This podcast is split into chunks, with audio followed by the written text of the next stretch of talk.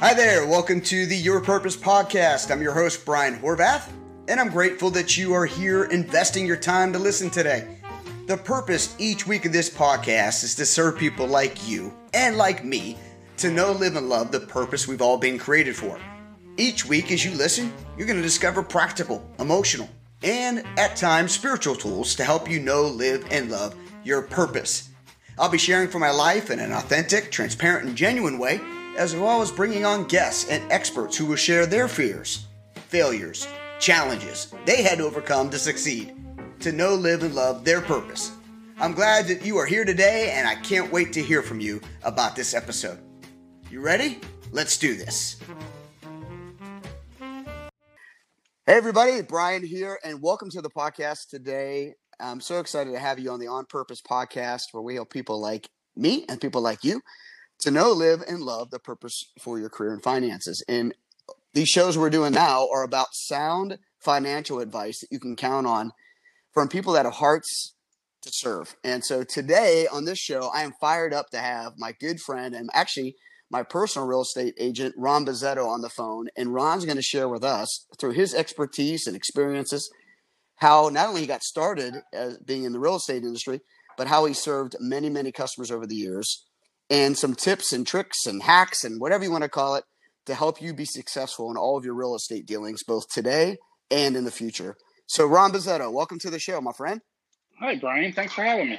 Oh, you got it, man. Ple- uh, pleasure and a privilege to have you. So, how did you get started in the industry and then start telling us a little bit about your journey to where you're at today? Sure. So, so I actually got started because uh, I, I'd gotten married a few years before that, and my father-in-law was the broker and owner of a Remax franchise here in Wesley Chapel, and I just thought it would be an opportunity to kind of take the spare time that I had at that point uh, for the other career that I was working in, and uh, and dive into real estate and kind of make a little bit of money and start to put some money away and do some things like that.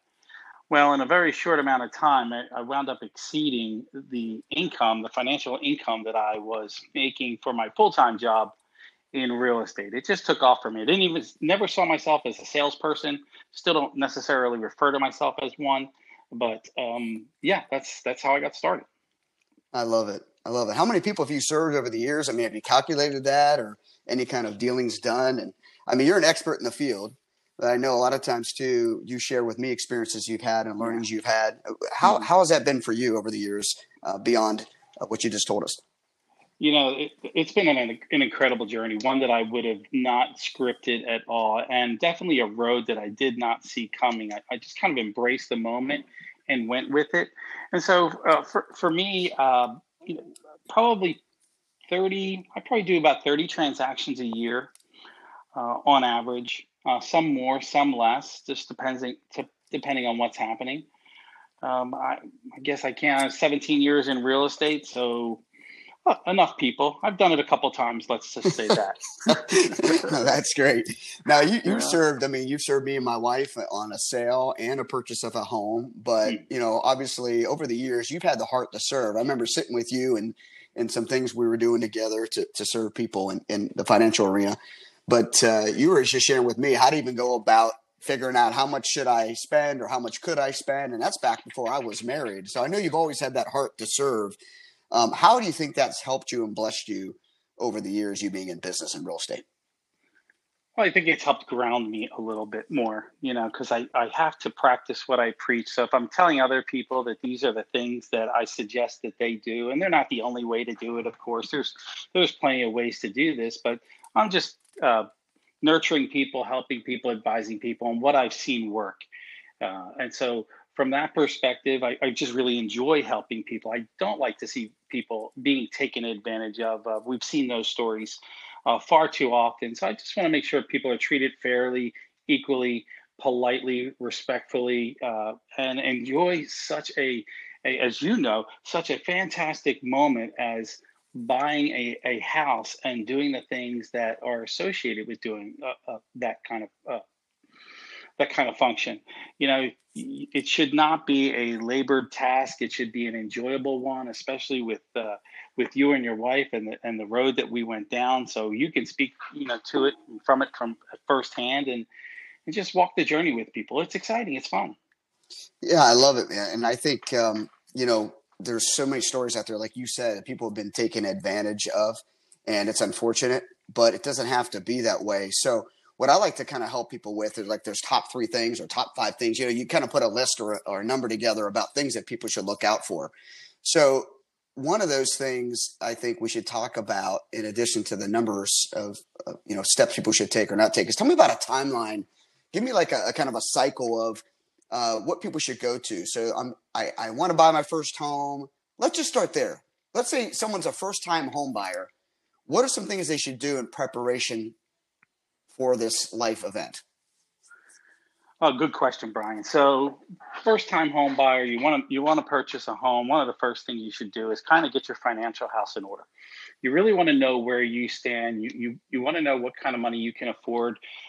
Where what have you saved? And and ultimately, there's two things you can do. You can do them simultaneously. One is have a conversation with a trusted real estate professional, a realtor.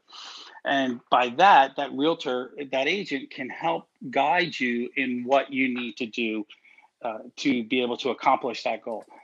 Ultimately, you're going to need to talk to a mortgage broker or a mortgage lender to have that personal and confidential conversation to see where you are and if you're able to obtain a loan to purchase a home and absolutely what that that value might be what's what's the maximum you would be able to uh, obtain in a loan. That's not what you have to spend, but what's your budget? Yeah. What works mm-hmm. in your budget? I love it. Okay, so once somebody has taken those initial steps, so they've done their due diligence, let's say, right? They've had the conversation, if they are indeed married or with a partner, they've they've had that conversation at home. Then they mm-hmm. start shopping for what they could qualify for, right? Correct. Yeah. Okay. And so after that, what how do they interface with you? How would they find someone like you? What are those steps they take to get to you, or what are those steps that you take to get to them to know that you're the right person to be on their team as they take on this big life event? Right. So, so as you know, Brian, I, I work primarily by referral, and so the, the clients that I get to serve are from referred to me from people like you and others. And so that's such a blessing and a compliment in itself. But one of the first things when they do find me uh, internet, uh, phone calls from relationships and so forth, is we want to sit down face to face, knee to knee, and mm. we want to find out what they need, what they're looking for. I need to pull out of them what it is, what their picture is of the house that they're going to walk into one day. And I, I need to have uh, a, sometimes a frank conversation with them and help them understand that uh, uh, things they're going to have to expect, changes they might want to make. Uh, does new construction work better for them versus uh, a resale home? What area of town does it work? How that will influence uh, how much money they spend. Uh, schools, how important are schools to them? Do they have children uh, of school age? Uh, where they where do they work? How close to the interstate or, or major roadways do they need to be? How far away do they want to stay from work? So all these things start to factor in. So we just kind of go down that list item after item and it's about listening as much as it is about talking to see okay where are we going to go? What are we going to do? What kind of house are you looking for? Because there's many different varieties and styles. It all just plays into the big picture. This way from the beginning i can begin to as their agent i can begin to show them exactly or very close to what they want what they're looking for and not something a style of home a location that just doesn't suit them. That's great. So is there somewhat of like a mental checklist or is there a kind of like a checklist you take them through on paper? Like eh, what what does that look like or or whatnot? So so the old way yes i i used to do it on paper honestly but now it's just more conversational so in you know in tune to my my mind of the question. So it's not necessarily that number one answer this one number two answer this one or check this box. Just about listening to what they're looking for. And that's really how the conversation starts is tell me about you. Tell me what you're looking for. Tell me about your goal. You know where do you work? Things like that. And and we take it from there and try to uh, hone in on what they're looking for. Excellent. So, okay, so let's let's talk about kind of the asset they're looking to purchase, right? Or the, the what do you call it? Uh, the off the shelf purchase, if you will, for a can of soup.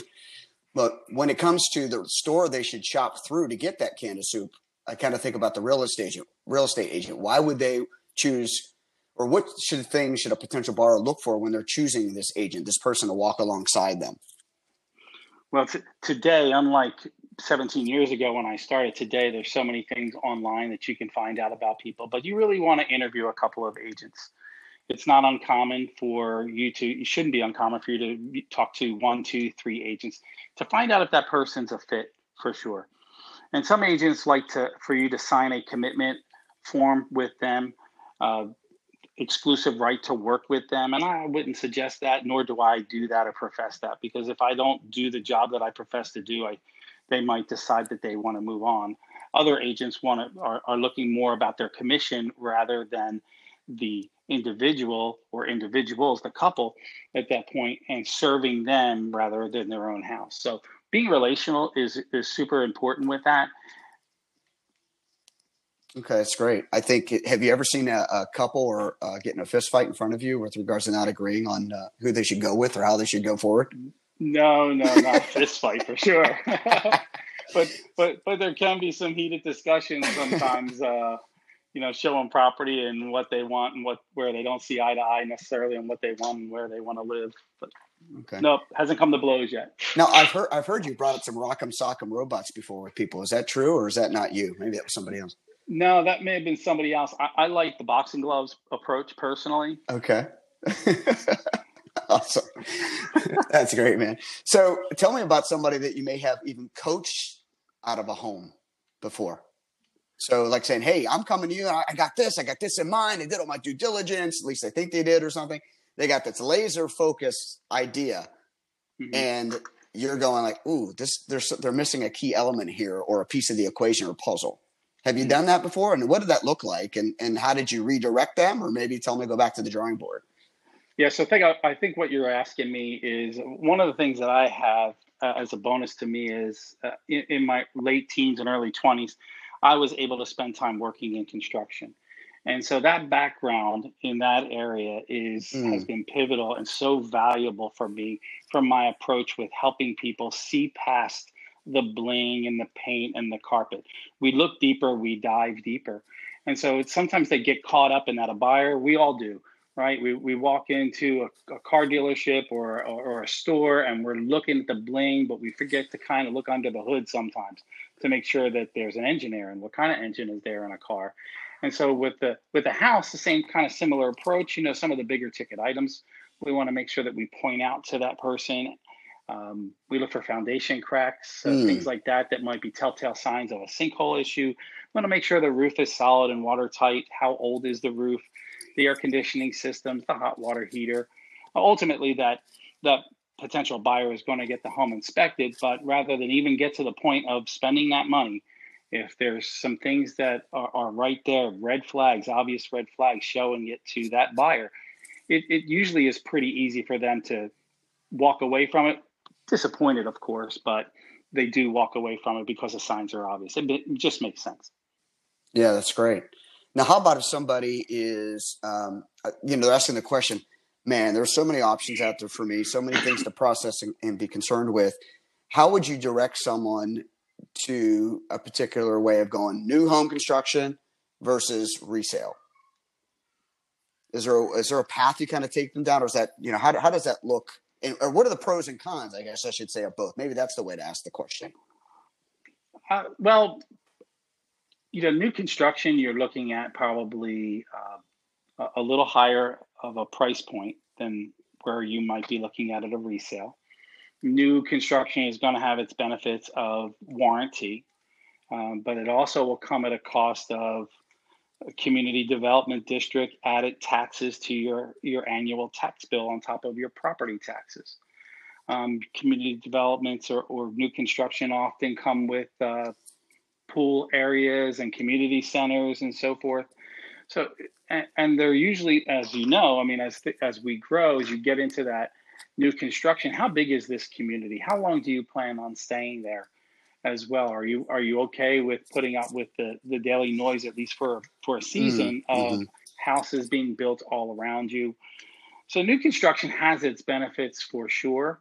Um, the resales, uh, typically the the, re, the builder is not flexible, as flexible as can be in a resale. There, there can tend to be more value in a resale, and also location matters. I mean, if you want to be in Uh, South Tampa, very difficult to find uh, new construction. They they are doing it on some streets, but it's very difficult to find something new. It's, you're living a lifestyle. It's a, it's a difference there.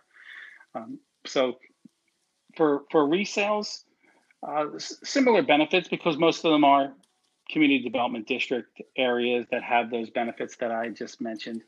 Uh, but it really is up to the individual. Maybe they're just tired of uh, of something else. They want brand new. They want to walk in and smell that house mm-hmm. uh, that was just built. You know, that I mean, that's what that's what I did personally years ago. Is we we decided to build a house of our own, and and there's something about that too. That process of, of watching it build and and and growing from the ground up as well. Yeah, it's good. So for folks that maybe aren't in the Tampa area, what you know, when you say the South Tampa, it's more of a uh, kind of a around the water, a tighter infrastructure but uh, just like you said, I think a lifestyle. You know, you're looking for Correct. availability, right, to maybe walk to the grocery store or have a couple shops or restaurants nearby. Um, the, the, proximity and the feel of that, and sometimes, right, even for resales, going, you're targeting a school district, right? like, hey, I, there is not any new home construction next to X Y Z high school.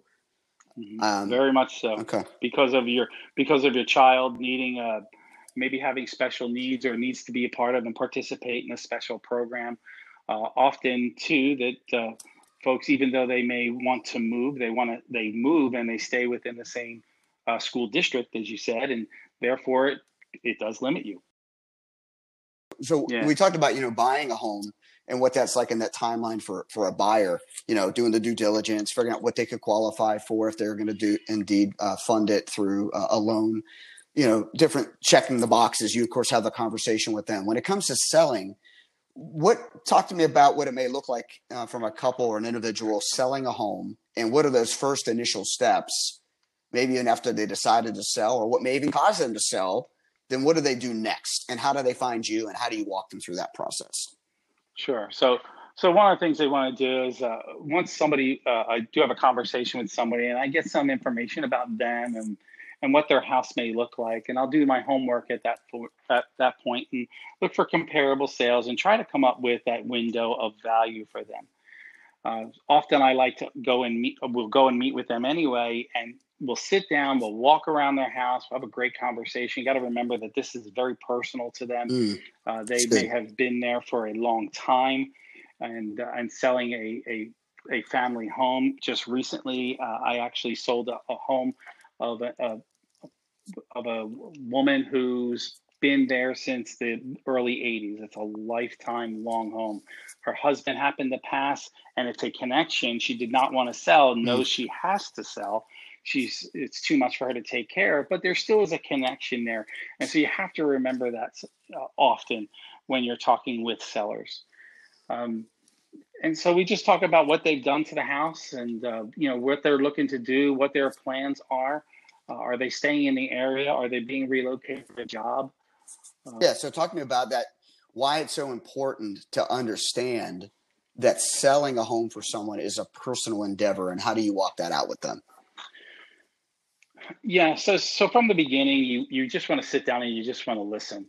Um, you know listen twice as much as, uh, as you talk they, they, have to get past that emotional bond and attachment to the house in a lot of cases not all uh, but a lot of cases they need to get past that. They've raised their kids there they're they're grown and gone and are off to college and so forth. They need to downsize job change.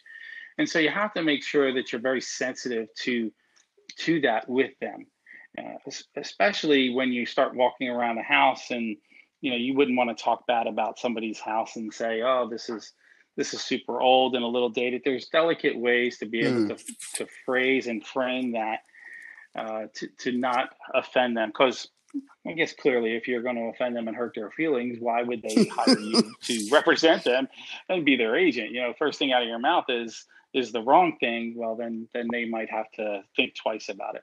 But the other most important thing too that i find is uh, a lot of realtors don't do what I'll say is their job, and let me explain what I mean.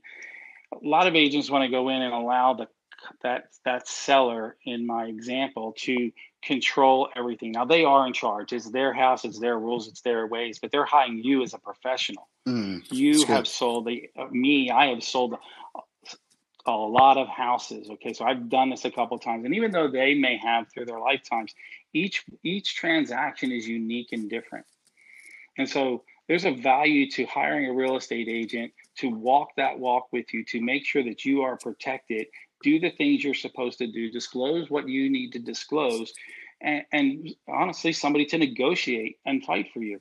When you hire an agent, you're hiring a negotiator, number one, and a marketer, number two. That's what you're hiring, and you're looking for somebody you can bond with and have a relationship with in the end.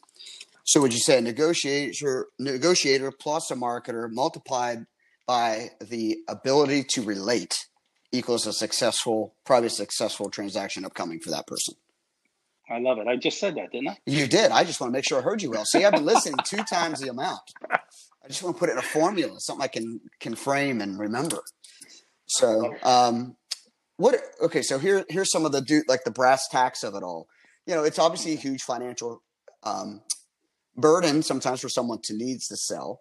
It's also a tradition, a tremendous financial um, opportunity for somebody who's looking to buy, and of course, both sides really. Um, what is something that if you could, if you could list top three things that somebody should know, or top, Ron's top three suggestions for money management before they go to get that mortgage, what might that be? And I know you're not the mortgage um, broker or agent or whatever you want to call it, but you are somebody mm-hmm. that's obviously wants to work with the people that have done their homework. What are three things that you would tell them to get prepared for this this endeavor on the on the purchase side? So if you're going to apply for a mortgage, you want to do your homework there. Internet is makes that super easy, and you want to determine whether or not it is you want a mortgage broker or a mortgage banker to help you. The difference is a mortgage banker is committed to that sole one institution, uh, your Bank of America, your Iberia banks, and so forth. They work within that bank. A mortgage broker tends to have more flexibility and works outside, not only with those banks, but with other resources and places and, and probably some, one of the persons that people will go to that may not have the best of credit scores. So credit is number one. That does matter and that is important. So you should know where you are with your with your credit score. You should pull that often anyway, just to make sure that there is nothing on your credit that would stop you from uh, buying a house that you aren't a victim of fraud or a scam in some way that you weren't aware mm. of. So you should be monitoring your credit anyway on a reasonable daily basis, twice a year at least. Don't let it get too far away. Uh, have a conversation with that lender at that point once you choose one. Uh, I, I, have some lenders that I prefer and recommend that I've worked over the years with, and there's some that I have had experience with, with unfortunately that I I can't recommend mm-hmm. uh, major companies out there. So so that does matter too because initially you're buying into that lender is going to be that relationship with you. Ultimately, your loan is going to be be sold anyway, probably to a, a third party or to a bank and so forth. But you need that relationship up front. You need somebody fighting for you to walk you through that because it is it is a little difficult. So you're going to have to get a bunch of paperwork together, tax returns, W twos uh, income, assets, and so forth. And that's that personal conversation you need to have with that mortgage broker from the beginning to determine exactly what it is um, that you're trying to qualify for, an amount you're trying to qualify for before you go shopping.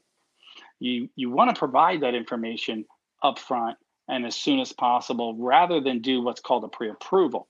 Pre I just talked about that's pre-approval. Pre-qualify is the other one. Pre-qualify, you can just have a simple conversation with somebody over the phone who can basically pre-qualify you based off of what you tell them that you have not backed up yet in documentation. And you can then go out shopping and then find out later that you don't qualify for $300,000 you only qualify for $200,000 $250,000 and then therefore had you gone out with a, a real estate professional at that point and sh- seen houses and fallen in love with something you are you can't buy in the end. And so you have to step back, unfortunately. And that gets very difficult because now you are always thinking and comparing what you are looking at in your price point to the house that you fell in love with. And it's, it's extremely hard to satisfy you. So getting pre approved first is the first step, the key step before you even start shopping. So just to re- repeat kind of what you said, so pre-qual is kind of that conversation. It's a little loose, right? It's not backed up by data or information or numbers, but it kind of picks, paints the picture for someone that could help you understand what you may be able to do, right? That's correct. And then pre-approval is actually documentation submitted, kind of a letter back saying, hey, you know, you can show this to a real estate agent to know where you might want to go or where you can go. So you're not wasting anyone's time, including yourself. And of course, you, you let yourself down and and then you go out into the market and really kind of start nailing targeting and, and narrowing down the target. Would that be an accurate way? Correct. Correct. Yes, because you're already pushing by providing that documentation, already moving through some of the steps of the mortgage process. Ultimately, you have to provide it anyway, right, uh, to get approved. So why not provide it up front so that if you start to get those things in order, in line, and you're able to quickly provide them to that mortgage uh, professional, then you're going to move through the approval process that much faster.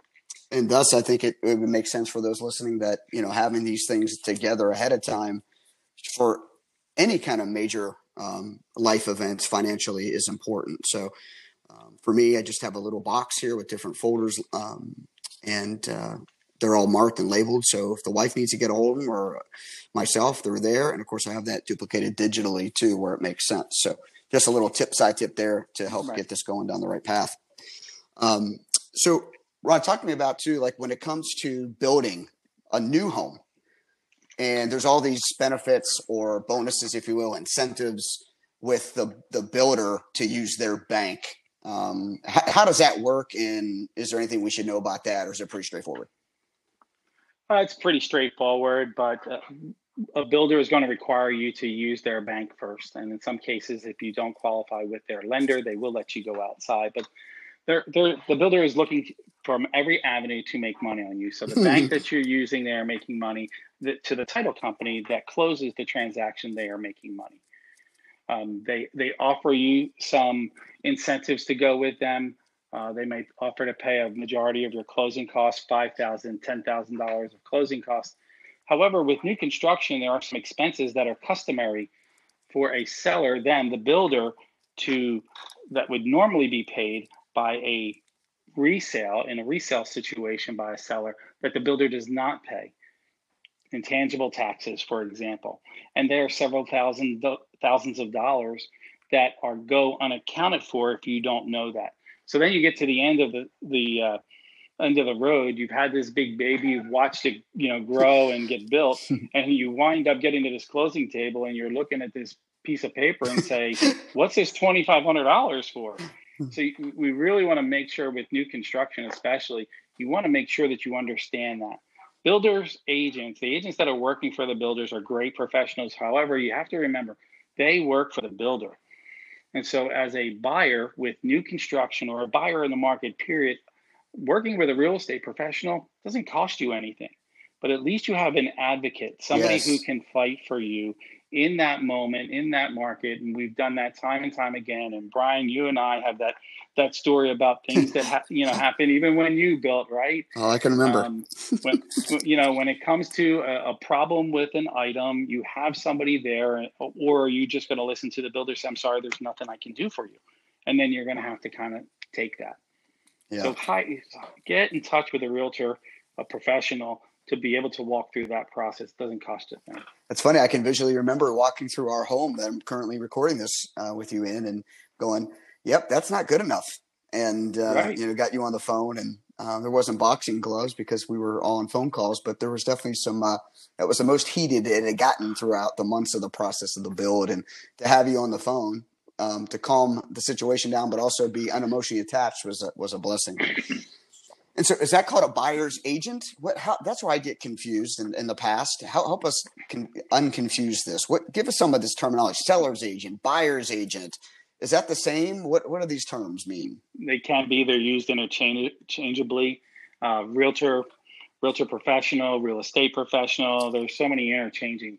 So who's working for who basically so if it's a buyer's agent it's a buyer's agent it's the builder's agent it's the listing agent the listing agent is the the one who has the for sale sign in the yard the buyer's agent is the one that brings the buyer to the house and shows it to them yeah. it's good.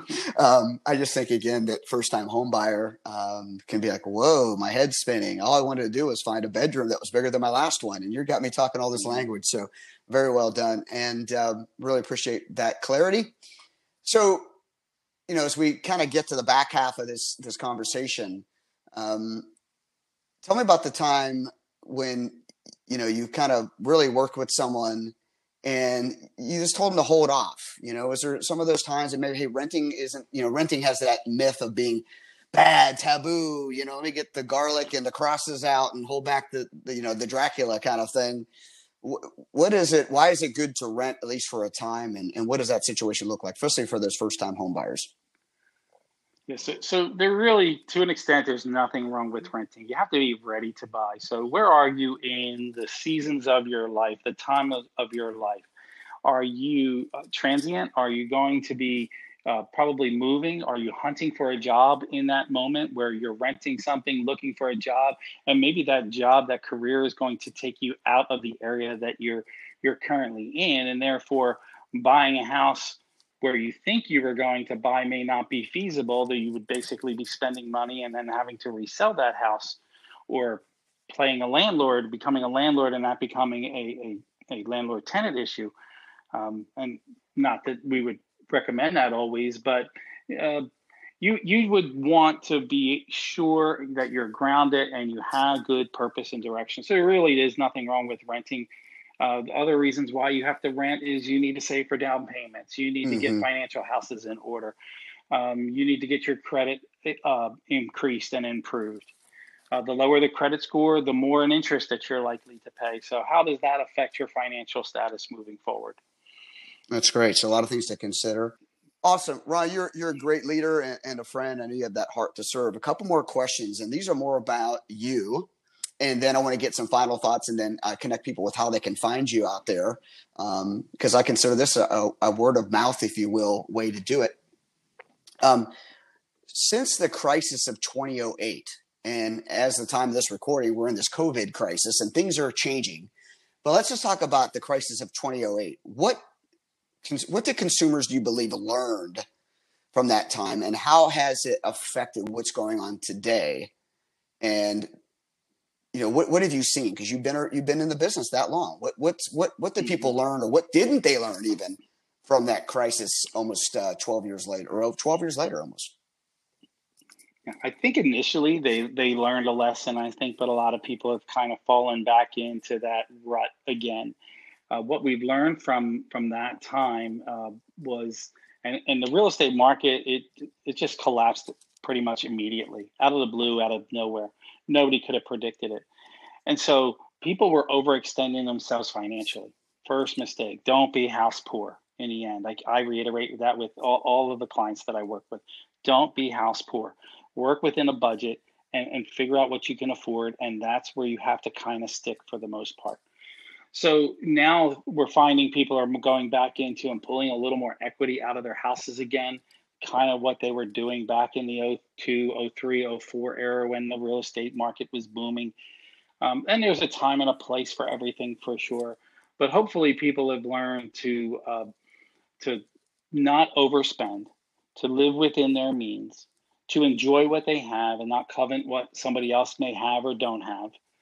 Um, personally, I wish I had a third car garage in the house hmm. that I built. I only built a two car garage, and so it's kind of the running joke since we built our home that that you know we we don't want to make that third car garage mistake in some of the things that we do. You know, That's we reference good. it that way, but we know what we're talking about. you know? So for five thousand dollars i could have had a third car garage. Instead i nixed it because i tried to save five thousand dollars and where's all the stuff that i've got to store now right? Storage unit.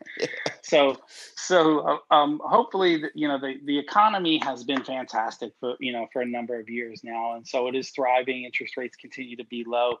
And so we just hope that people are just using good judgment and common sense in their approach to purchasing a home you know, one of the other things that I ask, Brian, is is that I ask a client, buyer or seller, for permission to speak to them honestly.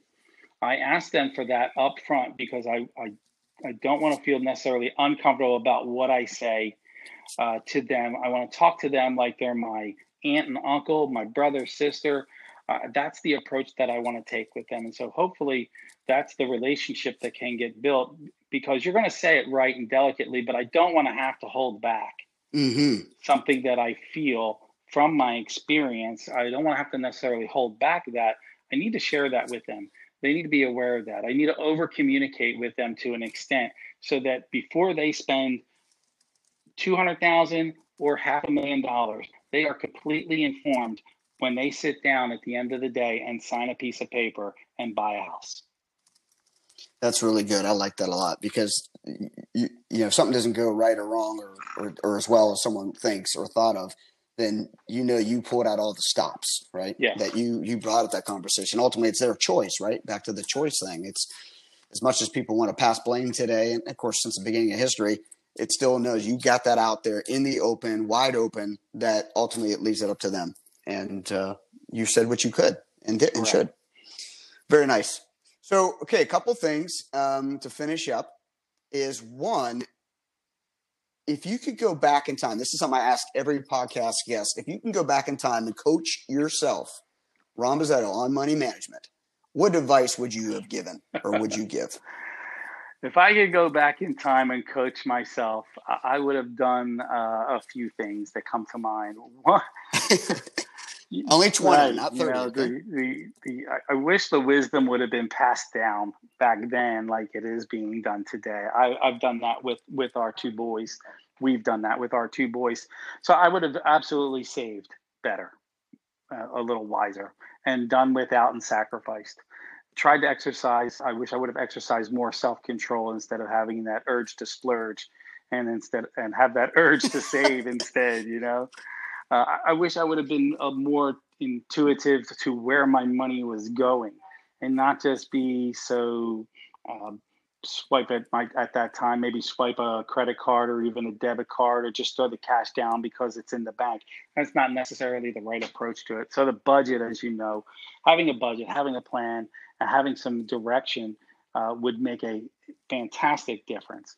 And probably the most important thing I wish I would have invested in myself, my retirement, my future in my 20s, early 30s.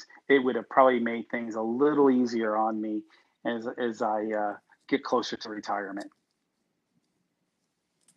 Hey, thanks for the transparent yeah. answer. I think um, I just love how you said the urge to yeah. splurge thing. I don't think I've heard that before. Um, I love I love spending money. Don't myself, we all? You know, right? So. yeah. Yeah. Right. Seriously. Um, That's good, man. Um, so, what finance, leadership, or career book would you recommend to someone who asked you for one oh. today? If there's something you could pull off the shelf and give to somebody, a Dave Ramsey book. Pick any Total Money Makeover, okay. Financial Peace. I'd start probably in Financial Peace book right there.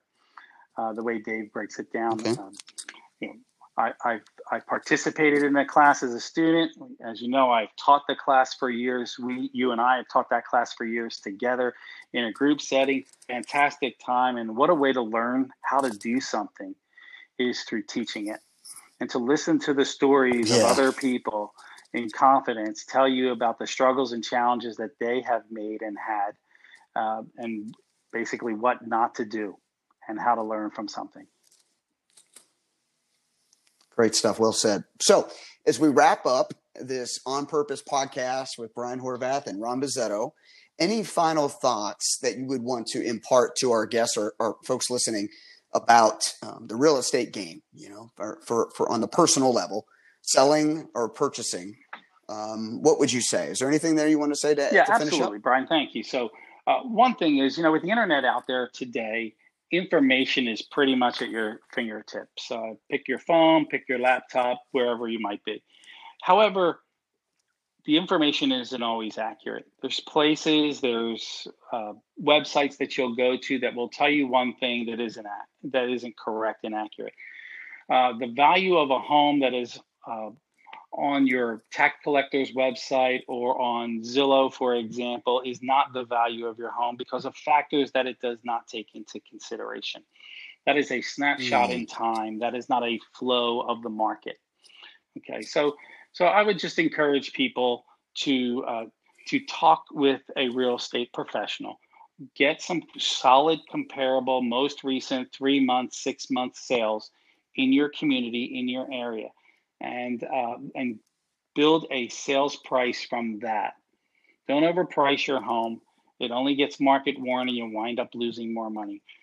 Uh, the the value mm. of a real estate agent, whether buying or selling, is incredible. You wouldn't go to court without an attorney under the wrong circumstances, right? so why should you mm. take something that is of several hundreds of thousands of dollars and basically you might as well just go online and day trade with no experience at that point. You need somebody that's fighting for you, that understands the do's and don'ts, knows the roads, knows the routes, and how to overcome obstacles. And that is one of the value and knows the law for the most part. That is the value of a real estate professional. So get engaged, get connected with somebody, uh, and find somebody that's a fit. And uh, and like I said a little earlier, use a real estate agent when you're purchasing new construction. Uh, there's great value to them there. They'll fight for you and be an advocate for you because what you don't know, you don't know, especially if you've only been down that road once. All right. And, That's great. That's great. I, I really appreciate it. And so, Ron, you've been a blessing today. I got two pages of notes here that I've been taking and um, things I've learned that I didn't have context for before. And uh, really appreciate your time and, and investment into people as well as myself. And you're you're awesome. So, how can folks find you so they get more of this awesome? I mean, social media, web. What where do they look you up? Where do they go to to get connected with you? So we're absolutely you? on social media, of course. You can find us on Facebook at Team Buzzetto. And you can also find us at teambuzzetto.com. That's B U Z Z E T T O. Uh, text message and a phone call is always great too, then preferred. Love to talk to you personally. And you can find me at 813 245 6531. Call me at any time. Awesome, brother. Hey, thanks. Blessings to you and Melissa, and uh, really appreciate you being a guest. Hey, you thanks rock. for having me, Brian. It's been an honor and a privilege. Love you. You got it. Love you too. So this is Brian Horvath wrapping up with Ron Buzzetto. Thank you so much for listening. And go ahead and put your comments in the bottom. I'd love to hear what you thought about this and any other questions. Again, Ron has a heart of a teacher. Him and his team would love to serve you with the needs that you have. Even if you're not fully ready to pull the trigger on a purchase or a sale, they can help you walk that that way as, as he did for me. So great having you, Ron. Love Thanks. you, man. Well, we just got a chance to hear from Ron Buzzetto and an interview I had with him about the ins and outs of real estate and how to buy or sell a home. Um, and I just loved how it was easy to understand. Ron is a swell guy and has a heart of a teacher and really wants to come alongside people in a major life event and investment such as buying or selling a home. So I hope you got as much value out of that as I did.